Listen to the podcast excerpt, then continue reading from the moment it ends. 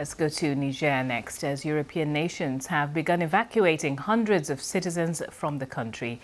The first of three French planes has arrived back in Paris with more than 250 people on board. Italy has also flown out dozens of its own nationals, as well as other European and American citizens. Meanwhile, defense officials from West Africa's regional bloc, ECOWAS, will meet later to discuss the military coup that took place in Niger last week. Some countries in the region have come to the new leadership's defense, including Burkina Faso, Mali and Guinea, declaring that any military intervention in the country would be considered a declaration of war. Niger is located in the Sahel region, which is a key region for Western countries in counterterrorism operations. Let's speak to our correspondent, Catherine Byaruhanga, who is following the story from Nairobi for us. Uh, Catherine, let's start with uh, events in Niger and uh, what the neighbors are doing. ECOWAS had given the coup leaders a deadline of a week to restore democratic rule to the country. But what are the options really for uh, where this goes next? Yes, Nancy, this is really a huge dilemma, not only for Niger's neighbours, so the ECOWAS grouping of nations there in East Africa, but also for international allies.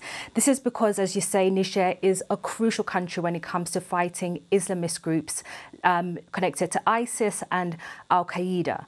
Now, when West African heads of states met in Abuja in Nigeria at the weekend, they, they ordered the junta in Niger to hand over power back to the former president within a week or else they threatened force against the countries. And following on from that statement, they said uh, defense chiefs from the region would then meet this week in Nigeria to discuss these options. And that's the meeting that we're seeing in Nigeria starting today.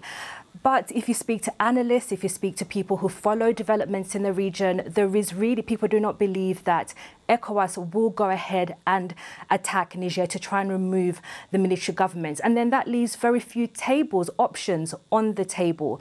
We've seen Western governments removing aid. The United States has threatened the same. They're talking about removing military assistance to Niger. So those are some of the options. But as, as we've seen in Burkina Faso, in neighboring Mali, even with those threats, the military juntas continue to stay in power and continue their dominance in the countries. And it's that uh, threat uh, from jihadists that's really, really uh, exacerbating this issue, isn't it? Because countries like Mali and Burkina Faso are in solidarity uh, with the coup leaders, having had coups there themselves. Yes, when these militaries have taken over power from civilian governments, they've often said the reason that they're doing this is because of the fight against Islamist groups not going in the right direction. They talk about the lack of equipment. They talk about the fact that there isn't enough political support for the fight against jihadists, and that's why they've taken power. It's the same thing that we're seeing in Niger right now.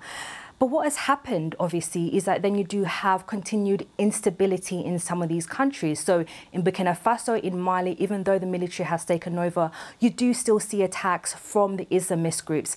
In the case of Mali in particular, they've kicked out foreign forces, the French, European countries, and they've turned to the Russian group, the Wagner paramilitary group.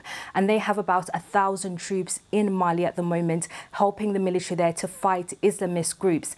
Now, this is obviously another concern for international allies, especially Western countries. They're worried that in the case of Niger, even though there is no evidence that Russia helped stage this coup in Niger, there is a concern that obviously the instability then allows Russian, the Wagner group, other Russian forces to then entrench themselves in Niger, another country in West Africa where they would be losing influence.